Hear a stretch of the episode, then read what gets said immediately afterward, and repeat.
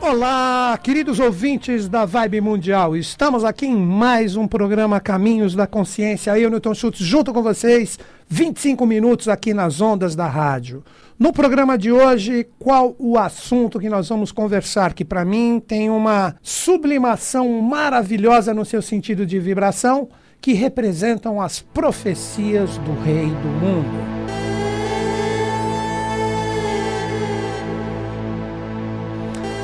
Assim profecias do Rei do Mundo? Eu sempre gosto de explicar tudo para vocês de uma forma bem clara, de acordo com a possibilidade que tenho aqui nos meus vinte e poucos minutos, para que todos que sempre ficam em sintonia comigo aqui compreendam o que eu estou querendo passar, né? Profecias do Rei do Mundo. Eu vou pegar aqui um trecho, na verdade é uma página, se não me engano, de um livro que tem na Sociedade Brasileira de Obiose na época ainda era Sociedade Teosófica Brasileira, onde em uma edição desse livro chamado Ocultismo e Teosofia, eu acho que o nome já até mudou, é Ocultismo e Eubiose, se não me engano. Tem que pesquisar no site da Eubiose, ali inclusive tem contato, caso alguém queira adquirir, porque esse livro eu não sei, acredito que ele seja vendido somente né, nos departamentos de obiose. Talvez tenham outros meios né, de adquirir, mas eu, infelizmente, não tenho essa informação. Então, repetindo, o livro chamava-se Ocultismo e Teosofia.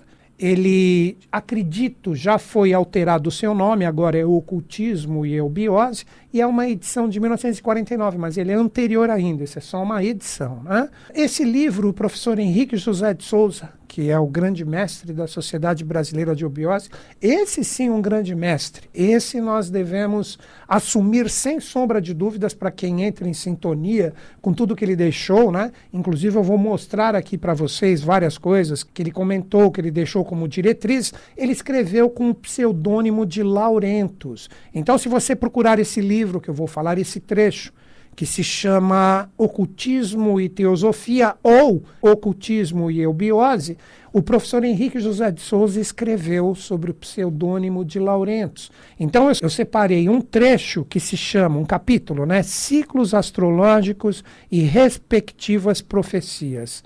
Neste livro, ele está na página 101.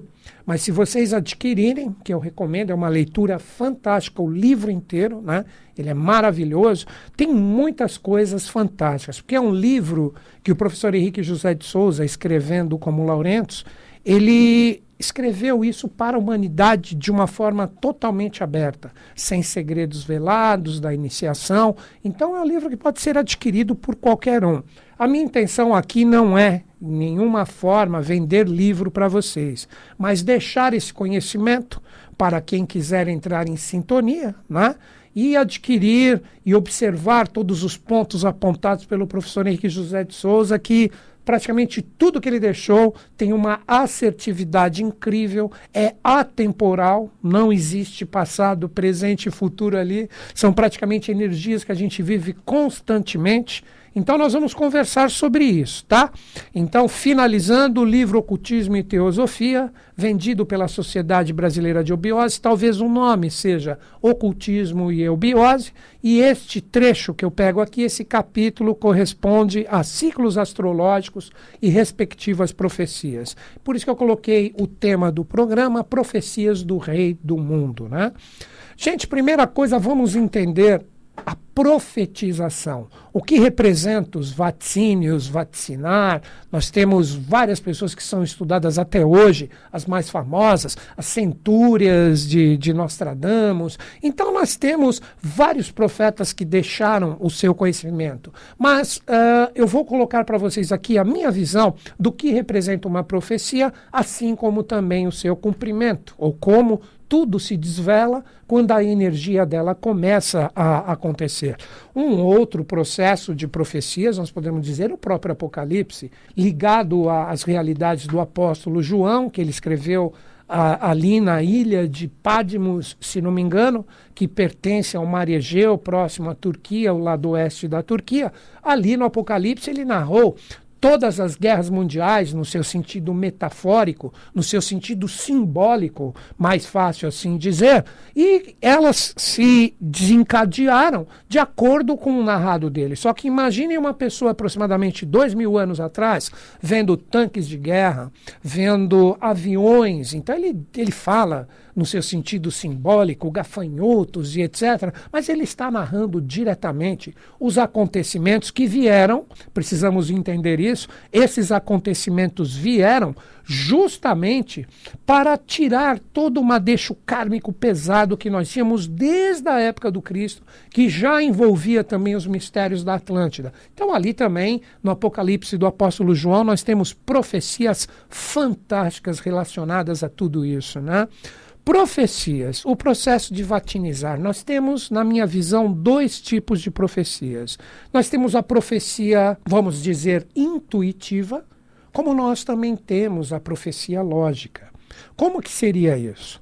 Uma pessoa que tenha um pensamento, vamos primeiro na lógica, uma pessoa que tenha um pensamento um pouco mais abrangente, que sai das suas vibrações puramente psíquicas, voltadas só para si, e a pessoa começa a ter um pensamento mais coletivo, começa a observar a evolução no seu sentido total, como humanidade sem fronteira de países, então essa pessoa, através dos seus estudos, entendendo a lei do karma, que é causa, lei e efeito, ela observa que tipo de energia o planeta está se carregando e com isso ela pode profetizar de uma forma absolutamente lógica os acontecimentos que irão se projetar na humanidade. Então, isso seria uma profecia lógica. Já a profecia intuitiva já representa, vamos dizer assim, uma experiência mística que a própria pessoa que desenvolveu o seu estado de consciência já de repente atingiu uma consciência ou uma sintonia superior, ela tem a capacidade de sintonizar com dimensões sutis que permeiam a nossa, e com isso o que, que ocorre? Diretamente ela consegue vislumbrar o que a humanidade está criando nessas dimensões sutis e essa energia se projeta diretamente no tempo previsto. Mas o que, que nós precisamos compreender? Existe um ponto aí muito interessante. Qual que é o ponto interessante de tudo isso? Nós precisamos compreender que uma profecia, independente do ser que comentou, que colocou ou que narrou a sua sintonia, o que, que ele coloca? Ele coloca que quando uma determinada profecia está para acontecer, num determinado período, a humanidade possui a possibilidade de mudar essa profecia até o último segundo do seu acontecimento. Então nós que entender que quando nós falamos de profecias, se a humanidade tiver, através do seu esforço, através da sua superação, ela tem uma condição incrível de mudar esta sintonia para que esta força altere aquilo que foi previsto, seja de uma forma lógica ou de uma forma intuicional. Vou citar até um exemplinho aqui para vocês. Vamos lá. Uh, se nós pegarmos, de repente, um exemplo, um, um, uma nação que nós sabemos que literalmente ela está fazendo coisas erradas, está agredindo o meio ambiente, está praticamente voltado para nós entrarmos em forças correspondentes a tudo que ela está ocasionando no seu sentido complicado. O que, que representa isso? Ela tem a plena condição no momento que vai se desenrolar ou desencadear o que ela teve como processo associado diretamente ao que foi profetizado, ela tem condição, se ela mudar a sua postura, se ela pegar e colocar essa energia no sentido de alterar tudo que foi dito através de uma nova postura, através de uma limpeza, poderíamos dizer assim, porque não nesse exemplo que eu citei de um país ou de um estado que está de repente prejudicando a natureza, disso ser alterado porque conforme a grande lei, essa energia está sendo resgatada pela força que é a causadora daquele desequilíbrio. Então nós não devemos ficar presos, nós não devemos ficar totalmente amarrados a uma determinada profecia de um grande ser, se nós de repente colocarmos em nós, tanto no sentido individual como também coletivo, no sentido de nós conseguirmos alterar uma energia que agora nós temos plena condição de compreender. O que, que representa isso? Nós temos, sempre através do nosso livre-arbítrio, uma força que poderia dizer, por que não divina, que isso foi ofertado para nós através da queda dos anjos, e essa força correspondente ao nosso livre-arbítrio pode alterar qualquer energia que está em nós verdadeiramente, no sentido de que ela tome um rumo mais construtivo ou um rumo mais sutilizado, se nós nos esforçarmos. Quer ver um exemplo disso? Vou falar para vocês. A própria extrema unção. A extrema unção representa quando, olha, a própria extrema unção. Então a pessoa, quando ela sabe que ela está falecendo, ela chama, de repente, o sacerdote, e o sacerdote ali ouve ela e ela se arrepende de verdade em relação a tudo que ela ocasionou no seu sentido de desarmonia, e com isso o que, que ela pode ocasionar? a alteração vibracional de toda essa força. Então, o que eu vou ler aqui para vocês não é muita coisa, mas vou comparar a cada parágrafo e conversar com vocês sobre a profecia do Rei do Mundo. Existem coisas que nós precisamos questionar se estamos vivendo isso e se podemos, de repente, alterar isso. Então, ela tem um lado, vamos dizer assim, inicialmente um pouco mais pesado, de acordo com a energia carregada da humanidade. E depois ela tem um caminho muito bacana após todas as limpezas que Obviamente, nós vamos ter que viver e já estamos vivendo isso na atualidade. Não estou falando necessariamente mortes que estão acontecendo por pandemias, e sim no sentido de limpeza vibracional. Muitas pessoas estão acordando, muitas pessoas estão despertando, e com isso nós temos uma possibilidade muito grande de alterar isso. Então, quanto mais pessoas acordarem, quanto mais pessoas estiverem associadas a esse processo, mais as pessoas poderão ter a capacidade de melhorar as vibrações do nosso planeta. Então vamos lá. Do livro Ocultismo e Teosofia, edição de 1949, escrito pelo professor Henrique José de Souza com o pseudônimo de Laurentos, capítulos Ciclos Astrológicos e Respectivas Profecias. Então agora eu vou falar o primeiro parágrafo desta parte do livro. O ciclo do Sol começando, como dissemos, em 1981 e terminando em 2016, encontrará o mundo nas mesmas condições do final da Guerra de Troia.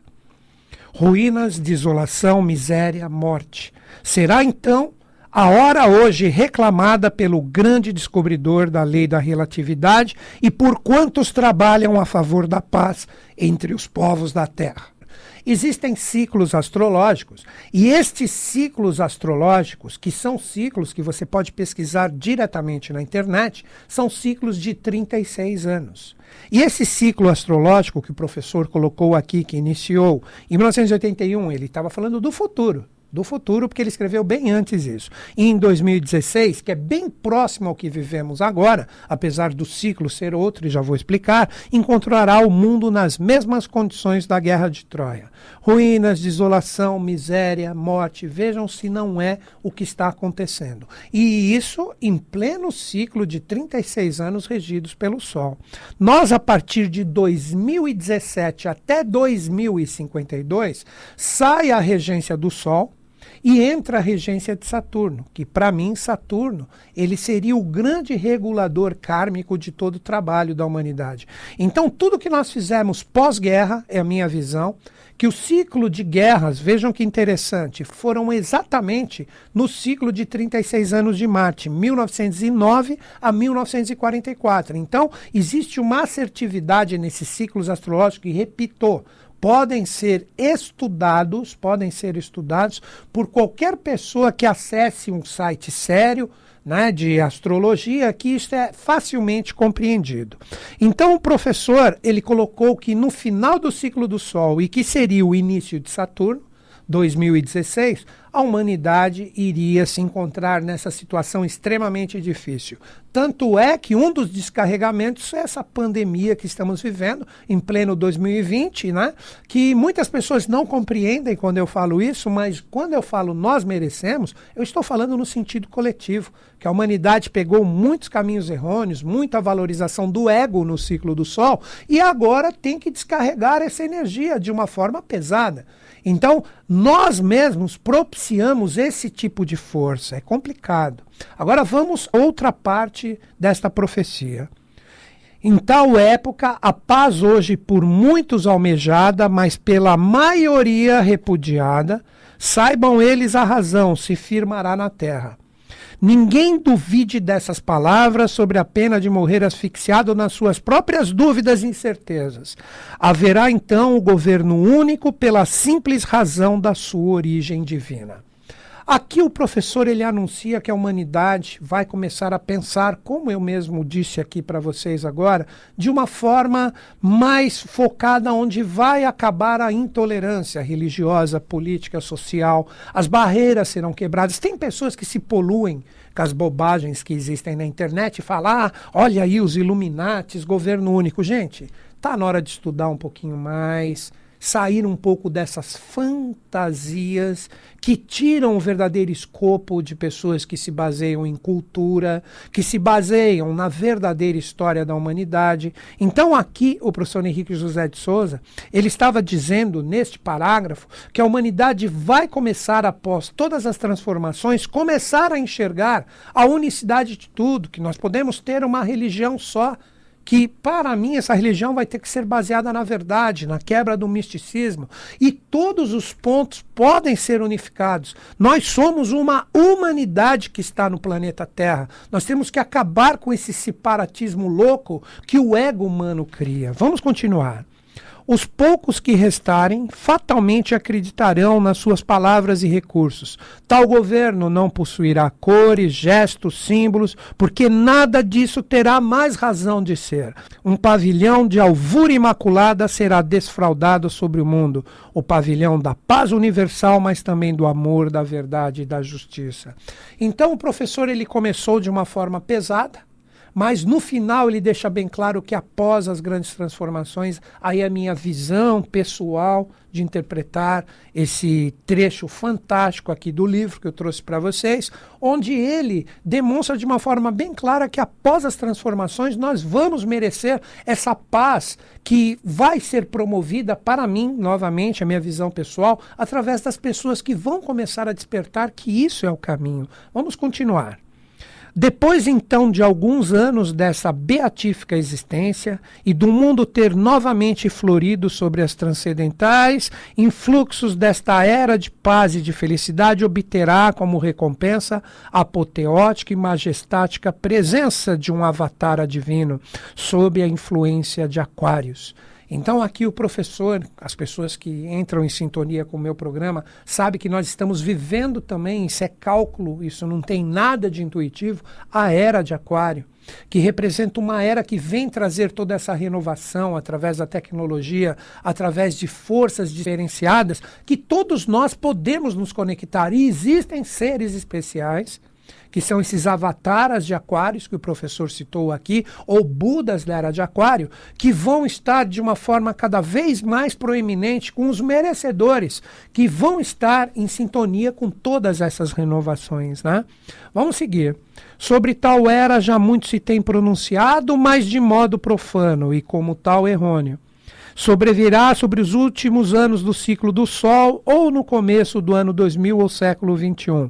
Os que se dizem cristãos, referimos aos sinceros, reconhecerão nesse ser aquele que na cruz morreu pelo mundo, na mais dolorosa de todas as tragédias. O mesmo acontecerá aos adventistas que, ao seu modo, o esperam nesta mesma época, chamando-o, entretanto, de juízo final, quando o final é apenas de um dos ciclos em que é repartida a vida universal, assim como uma certa elite de espíritas que sempre procuram servi-lo servindo ao mesmo tempo aqueles que no mundo necessitam de proteção e afeto.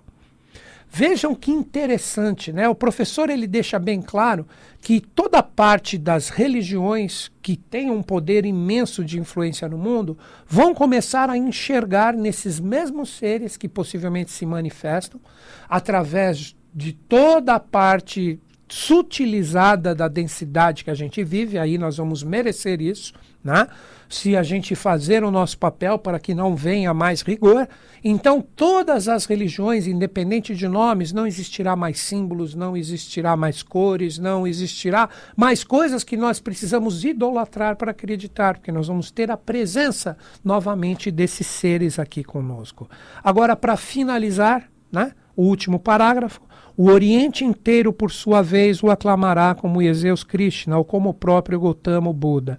Mas os verdadeiros ocultistas e teósofos nele reconhecerão o espírito da verdade, o sucessor do Manu integrado na própria divindade como Pai, Filho e Espírito Santo. Após ter lançado a semente do novo ciclo, aurora de luz e de esplendor, que virá iluminar a face da terra depois de redimida das suas próprias faltas. Esta era de Aquários ouçam bem os que têm ouvidos para ouvir e vejam bem os que têm olhos para ver. Também se chama a era de Maitreya, e por esta razão que sempre condenamos os falsos messias e profetas, do mesmo modo que os movimentos cujo caráter não deixam transparecer os verdadeiros sinais do tempo, e por isso mesmo não estão em condições de falar em nome do verdadeiro. Com isso, spes messes in semine, Laurentus.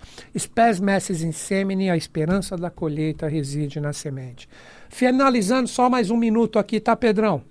O que vocês precisam compreender que o professor deixa aqui bem claro, ele diz até um nome que está extremamente poluído aqui no Ocidente, principalmente, em relação à, à interpretação dele, que é Maitreya. Existem pessoas que erroneamente, eu vou colocar, por falta de conhecimento e cultura, dizem que é o anticristo e etc. Esses são os falsos profetas, que o professor cita que até muitas vezes, de uma forma inconsciente, coloca isso de uma forma fácil para que a massa como energia que entra nessas manobras horrorosas tem a condição de engolir essas informações fáceis para serem conduzidas por esses falsos profetas. Então é este momento que a gente está passando, é essa realidade que nós estamos vivendo agora e tudo está narrado aqui com os ciclos, com as realidades, que quando nós passarmos por todas as transformações, não tenham dúvidas, nós teremos a possibilidade de ter a presença majestática dos Budas da era de Aquário conosco. Aí muita gente pergunta, mas Newton Schultz, e aí? Tá tudo tão difícil, quando isso vai acabar? Vai acabar quando nós resolvermos fazer um mundo melhor e parar de esperar que o planeta e todo o universo exterior resolva para nós. Então, isso é como eu vejo, sem críticas a ninguém, transbordando aqui da minha forma uma realidade no sentido de querer contribuir com todos. Pedrão, Obrigado por tudo, obrigado todo mundo que ficou em sintonia comigo aqui. Espero ter acrescentado algo com vocês. E agora fica mais fácil entender porque eu finalizo o meu programa sempre dessa forma. Que os Budas da Era de Aquário estejam em sintonia conosco, com o Brasil e com o mundo. E eles estão. Até o próximo.